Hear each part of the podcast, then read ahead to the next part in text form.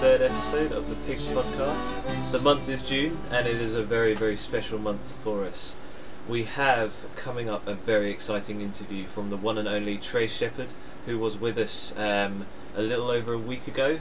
Um, we have our pod crew with us today. Say hi, guys. Hello. They haven't got much of a job today as we have two fantastic interviews. Um, one from Caitlin Gracie, who, Who spoke at was- Freedom. Yep, awesome. She was at Freedom in May. Yeah. Yeah, do you remember what she talked about?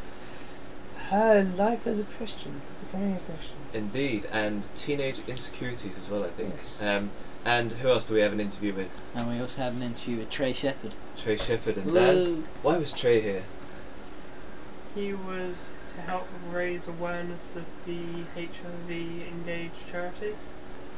Yep, that's right. So then, without further ado, let's go straight to our first interview. Um, now, this was with Caitlin Gracie, and this was taken um, over a month ago now, before she actually spoke for us at Freedom. So let's hear from Caitlin. Let's hear from Caitlin. Hi, Caitlin. How are you doing? I'm good, thank you. Cool. Okay. So um, we sort of met in Buckingham, um, in your church, and um, I can't remember exactly what we were doing that night. So what was what was the service that you were putting on that night? I can't remember what the service was about either, which is awful. But I do remember that your band were playing Yeah. and I was hosting, I believe. You were. Yeah, and I know that Brian was speaking, and I remember it was. Oh, it was about being spirit filled, and it was about the Holy Spirit. Cool. Okay. And then you just asked me to speak in your church. That night I thought that you had a really good gift for sort of speaking, so I thought I'd take the chance to ask you to come and speak. So um, yeah, but um, that's sort of um, going to happen. But um, we'll take the time now just to sort of like get a bit of background on yourself. So um, tell us a bit about yourself. Um, where are you sort of from? How long have you been a Christian? That Oh, sort of thing. okay. Well, I come from Buckingham, I'm local, born and bred. Most of my family are from South Africa though. It's just Okay. me that's from here. And I just go to school locally in the local grammar school and play sport and do a lot in church. you and do an awful lot of sport there, don't you? Yeah, no, I like it. It's good. I like the social aspect of it. It's, you know, Yeah. it's nice to meet everyone. You don't want to see you on a sport pitch. It's too aggressive. But yeah, no, I enjoy my sport. It's good. I like the feeling of being active and stuff. Awesome. Okay. Yeah. Cool. And I became a Christian about a year ago at Spring Harvest, which I'm sure so many people have become Christians Okay. at. Was there any particular moment, or was it just the, the time you spent there? No, I remember specifically, it was the first night, me and my friend Alice, because we were both non Christians, we Yeah. were just like awestruck and we just thought it was amazing. And then on the second night, or third night, I can't remember, I think it was the second night, me and a girl, Lisa, who's kind of Christian, but I know she struggled with her faith and things, and we both just broke down into tears. And it was, it was kind of then that I felt the Holy Spirit in me, and after that, yeah, I've just lived my life for God and be with Okay. God. Brilliant. So since then, um, you've been sort of, I guess, quite involved in the youth of your church. Um, what sort of things have you done? Yeah, well, I love like the youth side of our church Yeah. because you know it's fun and we have quite a vibrant youth and yeah, I love it there. So I just try and get as involved as possible and keep myself busy. Um, we've been doing stop the traffic. We've been going around to different churches and schools, and two of the girls went down to Parliament. and They were invited by John Bercow Really? because she's just Wow. constantly hammered him with letters and doing complaints about stop the traffic. So he eventually caved in, and he came to a concert that we had. Okay. That was really cool. It was quite big, and we had a bake sale as well.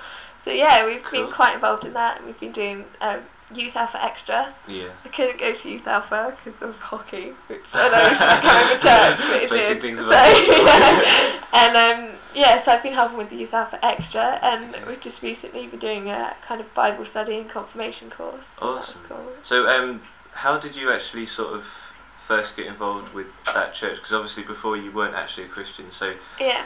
Which point did you sort of come in, and how did you decide on the specific church? Well, because I always went to the parish church, which is just up the road from the Methodist church, and it is quite split. And so a lot of the youth that transfer over to the Methodist, and when I was at Spring Harvest, all the girls that I was with like really encouraged me to come back to Wells Street with them. Okay. And I went back to Wells Street, and I just loved it there. And I just you knew that was where God wanted me to be for now at least. okay. yeah. Cool, brilliant. um, so okay, so um, you've done one talk before, is that right? And that was associated with Stop the Traffic. Yeah, Yeah. I've, I've done presentations and things before that, like an actual talk with my testimony and my views on everything. I've only done once before, yeah, so it can be awful. so you're feeling a bit nervous.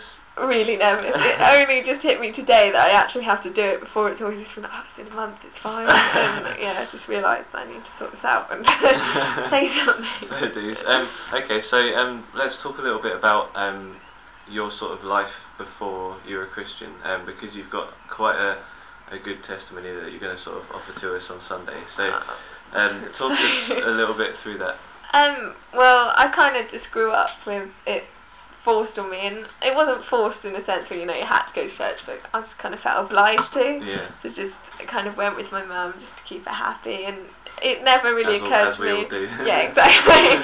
it never really occurred to me that it was a real face or a real thing, or you know something that I would eventually feel one day. okay. And then I kind of, I don't know, I grew up and my parents got divorced, and that was quite hard for me because I was quite daddy's girl. Alright.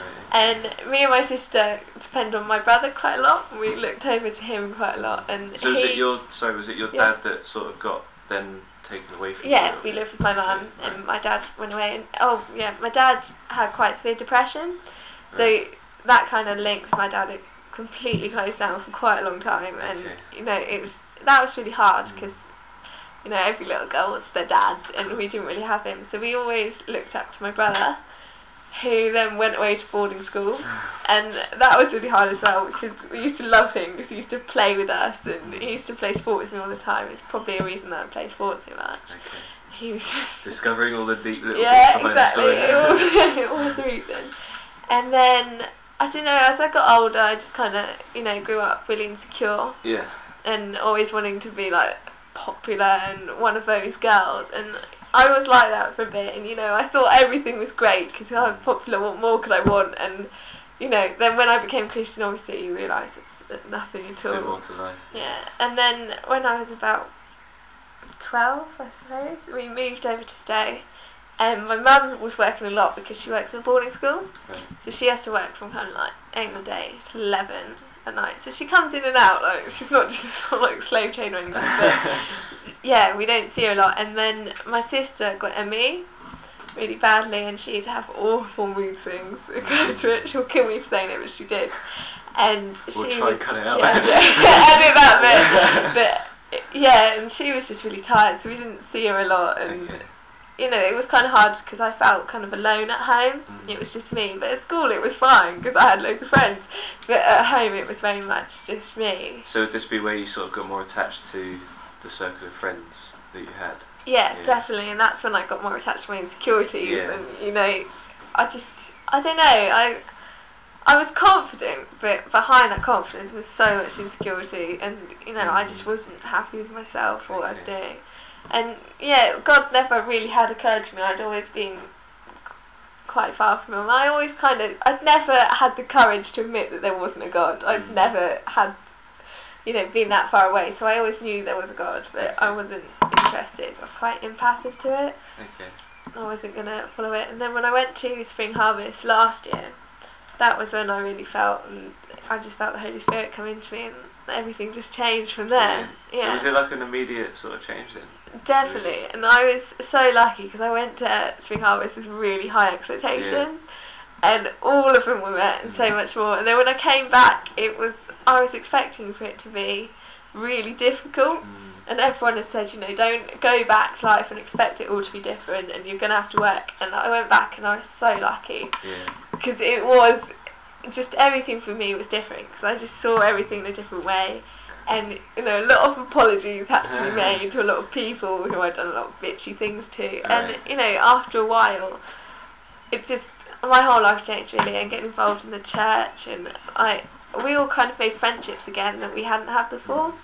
It was like a real friendship. It wasn't just a bitch about people behind people's backs and things. And yeah, I just I feel like God's been with me since then, and He's blessed me in so many ways since then. Fantastic. And it's just been the beginning of my life, really. So is there any? I mean, you're talking about the sort of you know you had a few a, a sort of circle of friends before that that moment, and I mean that was that would have been quite sort of difficult for you to, to go back to, I guess.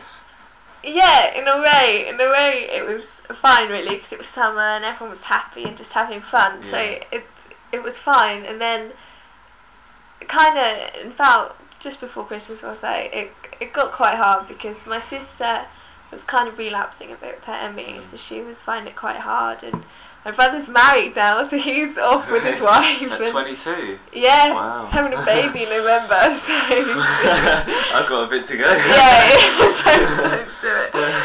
And yeah, so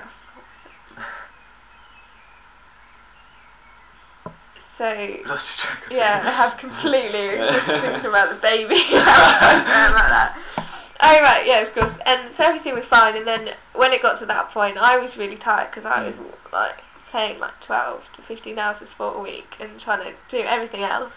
At the same time, I wasn't getting any sleep and my hormones were Ah. all over the place. And yeah, so I was quite moody and quite tired, and Mm. then all the girls at school got quite bitchy and insecure, and it just it was just hard to carry on with the same kind of spirit and Right, enthusiasm sure. that I had before. okay. But I just thought, you know, I've never, I've the only thing that's going to get me through this that I haven't had before is God. So I just spoke to God about it and gave it all to Him, and Yeah. I just asked Him to work through it and tell me what to do, and He did, and it just came through, and everything's so amazing now, Brilliant. and It's, it's, yeah.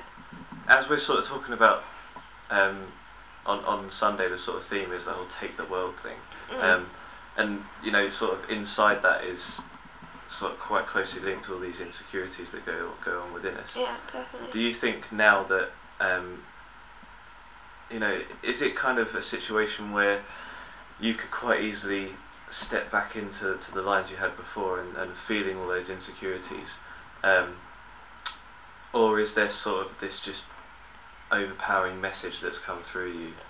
Um, I don't know really because it is so easy to just think, oh, I'm not good enough, I can do that, or you know, I'm not pretty enough, or whatever. And I think it's definitely I can slip back into that. And it, Yeah. you know, sometimes I start thinking these things, and I just think if God thought that was true, then I wouldn't be here, and He wouldn't have made me this way if it wasn't right and it wasn't good enough. So I just kind of have to remind myself and just, you know, give it back to God and just say to Him, you know, this is on my heart and I'm feeling insecure about this. And, you know, after I've just kind of opened my heart to God, it, it feels so much better again. And I hope it always come back. Okay, cool. Um, so, thinking of yourself, what's your sort of um, plans for the next few years of your life? You got any aspirations, ambitions? or Uh, I don't know really, just school for a few more Yeah. years.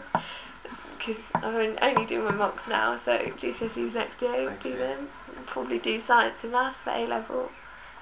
Maybe sport, I don't know. Okay. Because I always thought I wanted to be a psychiatrist or Right. do neurology. And then I was talking to a guy at Spring Harvest, and bless him, he was on crutches and Oh. stuck in the house all by himself. So I went to see him, and he was saying, "What do you want to do?" And I said, "Psychiatry and neurology." And as I said, it really felt wrong, and it Oh, felt like. God was kind of placing something in my heart and saying, "No, that's not what you want to Mm. do." So I don't know. I'd love to go into church Mm. work or Yeah. evangelism or something like that, but I just see what happens really. On that side of things, have you got any sort of particular visions um, for the sort of youth of your church, or is it just sort of still being a part of it and following whatever Um, God wants? Just that we can all go out and set up new youth because I think a lot of the youth in our church are getting to that age where they're going to be older and independent. And yeah, just that they can go out and find a way and just carry on doing what they're doing here, there, Okay. in their new place. And also just that we can all unite in Mm. churches around us because I know there's a bit of a divide and just that all the youth in church can unite because that's where it should be. you know. Cool. Okay. So this um, is probably going to air sort of after Sunday. Um, so. Sorry for Sunday. yeah. Having uh, you know by now done your talk, um, Oh, is there yeah. any sort of message that you'd like to leave us with at this point? just give it all back to God and just open yourself to the Holy Spirit, really. Just live with the Spirit in you. Awesome. Well, thank you so much for um, contributing to our podcast, and uh, we hope to sort of welcome you back again. Hopefully. Thank you for having me. Okay.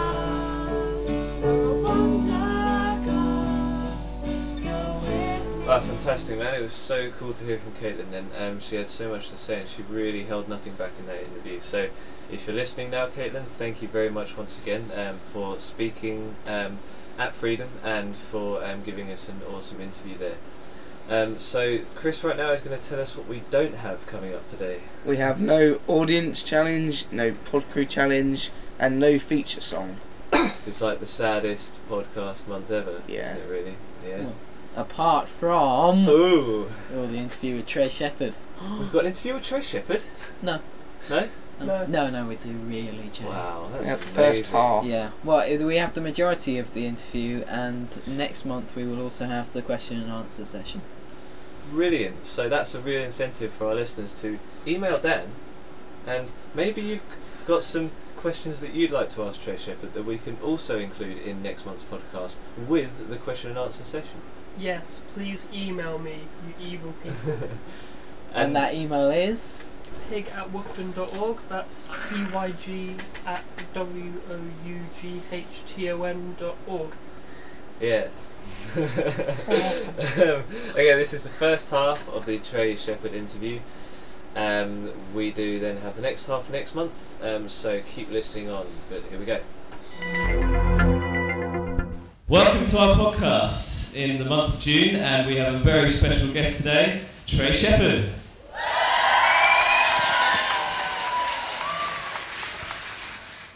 That's what I'm talking about. Yeah, thank you for that very unexpected welcome. Okay, so Trey, um, you're from um, obviously the charity Engage HIV AIDS Dot com, Yeah, that's right. which is why we've asked you here today. Um, but I just want to first of all find out, just generally about you. Where are you from? And just tell us a little bit about yourself.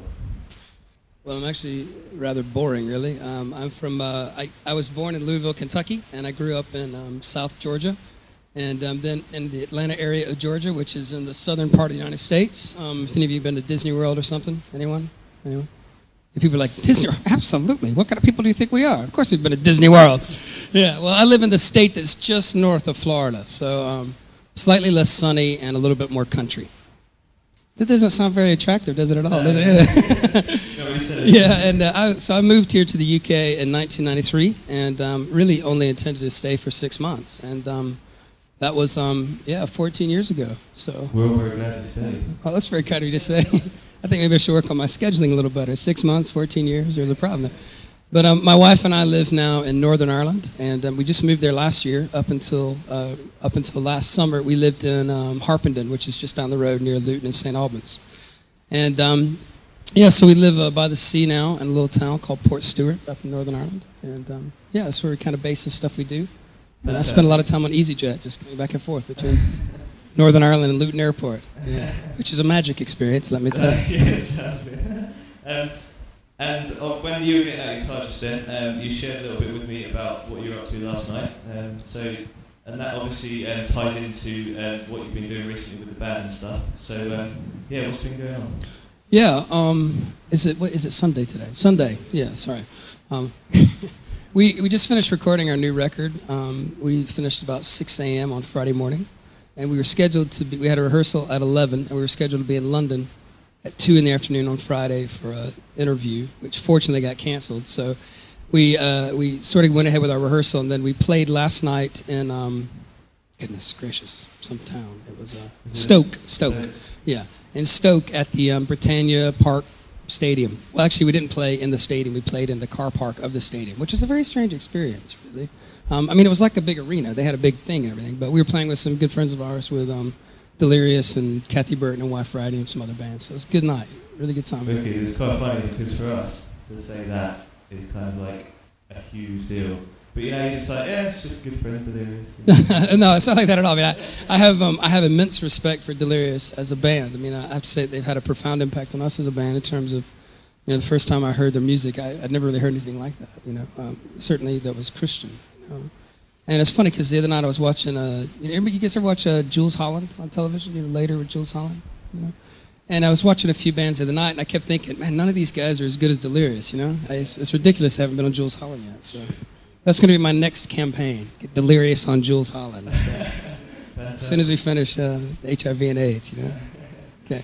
I'm not quite sure I'll finish that soon, but yeah. Uh, that's the hope, man. I mean, I guess the whole point of Engage, HIVAIDS.com, is that we, you know, I have to say, I, I mean, I want to go ahead and just throw it down now, but in our hearts as a band, our dream is that, you know, in our lifetimes, in our generation, we'd see an end to the HIV and AIDS crisis. Um, otherwise, we, you know, I think far too often we, followers of Jesus, it's easy for us to accept things that are wrong in the world and just go, well, that's just the way it is.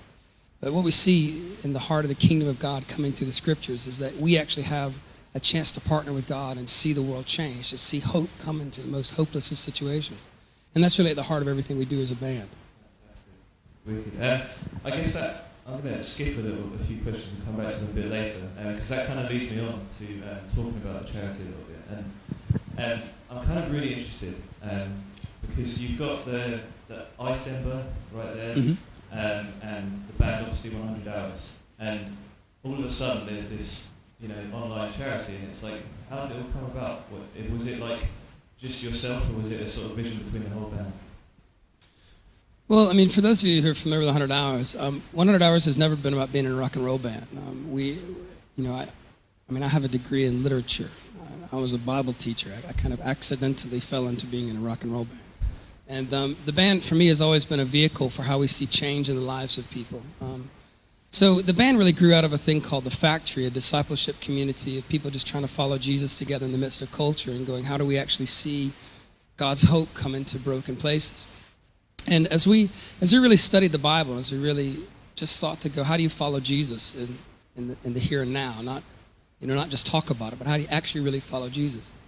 As we kind of went through that, the more that we spent time in the in the Word of God, the more that we realize that there really isn't a brand of following Jesus that doesn't include us serving the poor, and serving the needy, and serving the most people who are living in extreme poverty and extreme need.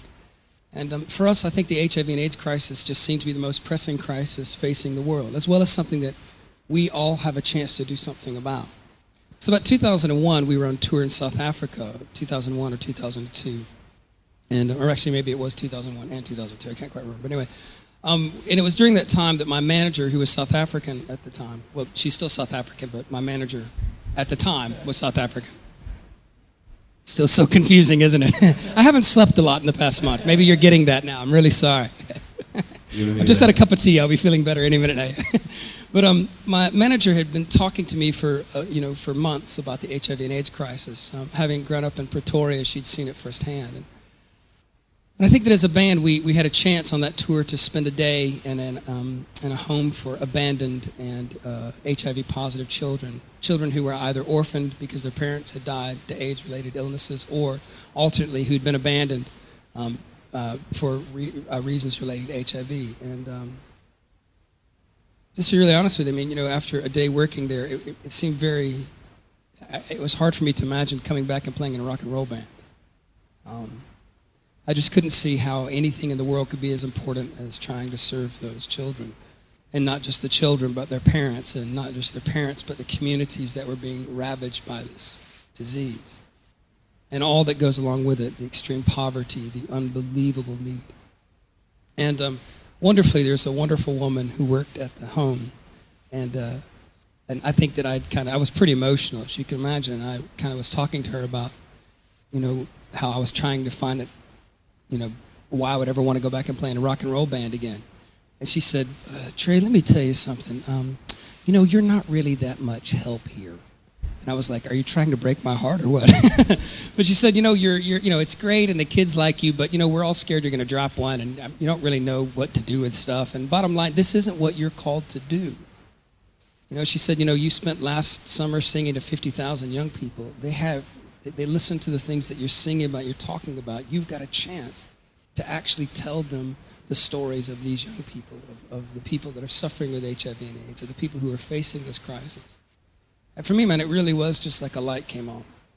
And my wife and I, Tori, who sings with me in the band, we just decided then and there that, that you know, what we wanted to do was to do something about the HIV and AIDS crisis. And uh, of course, the rest of the band was 100% into it. So we came back, and to be really honest, we just immediately began to talk about it. Um, we began to talk about it at gigs. We, um, we, we raised a little bit of money here and there for some projects to do with that actual home that we'd worked with. And out of the blue, one day I got a call from a friend who uh, I'd known from several years ago, and he said, uh, "Look, I want to get together and talk to you about some of the stuff I've been working on. I've got a little proposal for you. We sat down, and it was actually we went to a, you know like we had lunch at some pub in Harpenden, you know, and we we're sitting there in the pub. It's really crowded, and he says, you know, what do you know about HIV and AIDS?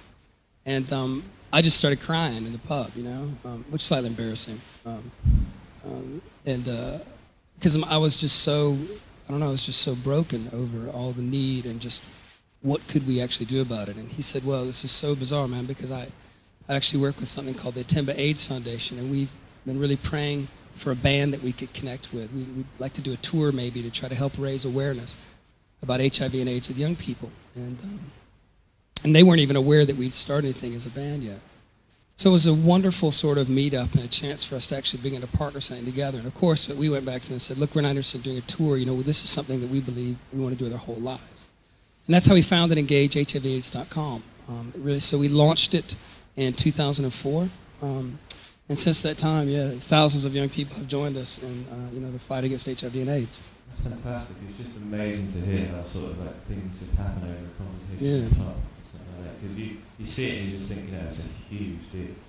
Um, but, you know, it's just getting to know people and being, being touched by what sort of God is offering you right there. So, I think it's. I think that the difficult thing is that it's easy. You know, I, I look at most of you guys, and you're all about what, 15, 14, 18, 21, 13. I don't know. I'm guessing randomly. I see a few of the older people in the crowd going, "Yes, I'm 25." no, 29. Don't say anymore. Stop talking. Stop talking. Um, you know, I think the thing is, is that if I can just say this up front, is that the, the bottom line is, is that, you know, the feeling of helplessness and the feeling that you can't do anything about the things that are broken in the world, that feeling doesn't come from God. Every time that you decide you want to do something for the most broken and needy and people who are living without hope, God is always there. He's always up for that. Does that make sense? And I think that for us, it was just the little thing in our heart that rose and said, We can do something. We don't have much, but here's what we have. And then God rushed into that and said, Oh, I've got a plan. Let's do something together. And that's how Engage has been born. Um, you know, I mean, I think that sometimes it's funny that people think Engage is such a big thing because I kind of run Engage with my mobile phone and my laptop. this is quite pathetic, really. But that's the wonderful thing is we live in a time where we're able to actually band together and see ridiculous amounts of change. Um, just because there's so many of us and we can together see change. Fantastic. Um, you sort of touched a bit earlier there on the fact that you never came into this to be a, a rock star. Um, and I was doing a little bit of research the other day actually. Uh, and I reminded myself of the fact that you used to run um, an event called The Factory. Is that right? That's right. Yeah. And that's where you guys actually came from. Um, so, I mean, was it sort of a really on the on the internet there, it looks like a really easy process because you said you know you're asked to lead worship, you called up a couple of people, and it just sort of happened, and then you were leading the conferences. Was it as easy as that? Uh, yeah, I mean, I think in fact maybe it was even easier. It was a very bizarre process. Um, we, um, you, you, know, the my, you know, growing up in, in, in the South in Georgia, my dad was a preacher and and I got very probably quite exhausted with the whole idea of church, as it were. Um, I just, uh, you know, I, I didn't, you know, I, I had these extraordinary, wonderful parents, and yet at the same time, I knew all the stories of things that were going on in the church, and I kind of felt like here was the social club we all went to on a Sunday, and um, pretty much everybody sort of lived the way everyone else in town did, only everyone felt guilty about it, and we had to go to a lot more meetings and get up and dress up on a Sunday morning. And I just thought, what is the point, really? And I think obviously in the midst of all that, I, you know, I really encountered Jesus. And then I realized, oh, I see. but I, it didn't mean that it changed my mind on some of those things. I still felt like that I wanted to see the church become what I read about in the Bible.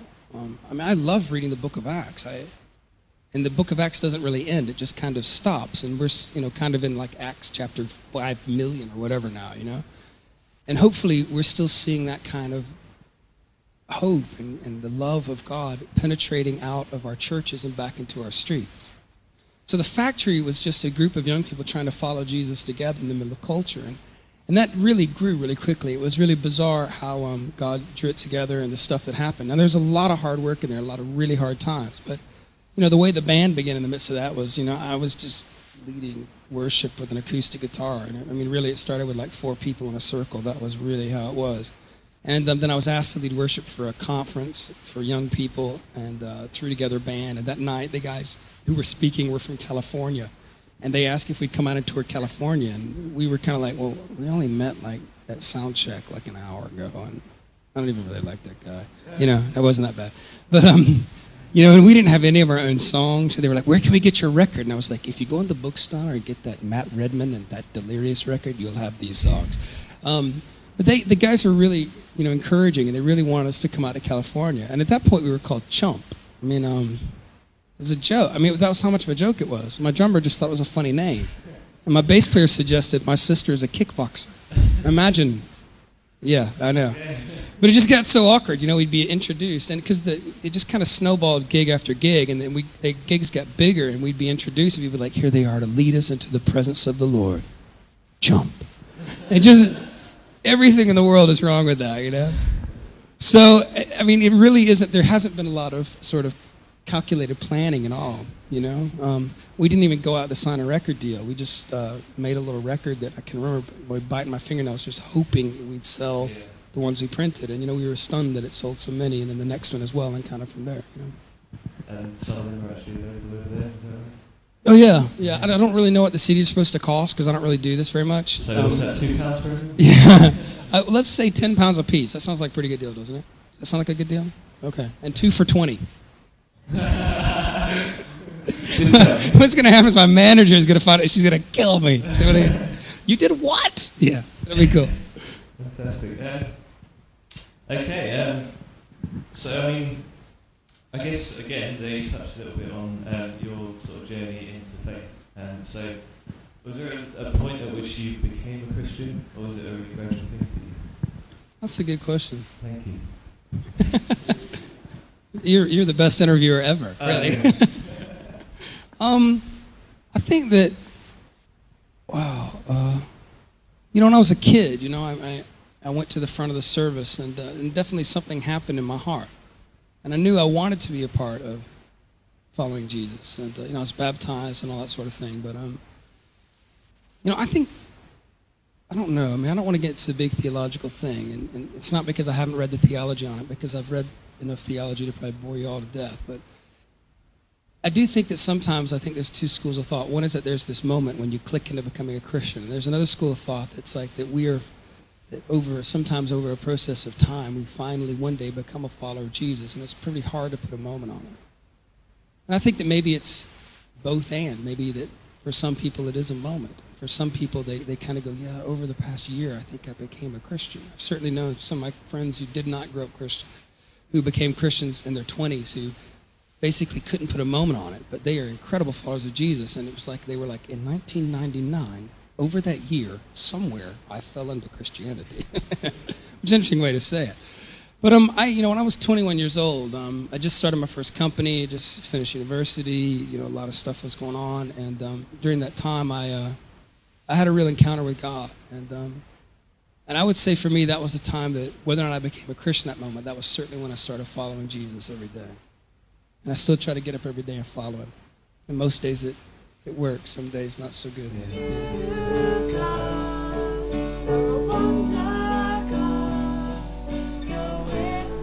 Fantastic. Well, that was just so good. You know, I don't know about you guys, but you know, every time I hear that interview, I just think, wow, we had Trey Shepherd at our church. And uh, I sat down with my family the other night, and we actually listened to the whole thing. First time we'd done a family thing for ages. it was incredible. Um, but you know, it was amazing. He had so many powerful things to say, and he's a genuine guy with a genuine mission. Um, and we will hear more from that interview um, next month. So um, please listen in again. Um, but for now, just remember if you want to get involved with um, the charity, it's www.engagehiv.aids.com. There's so many ways you can get involved. Or they have a MySpace site, which is www.myspace.com slash engage HIV AIDS. Fantastic. Okay, so we hope that you all really feel inspired to get involved. Um, but for now, we're all going to say goodbye, and we shall see you next month. Bye. Bye. Bye.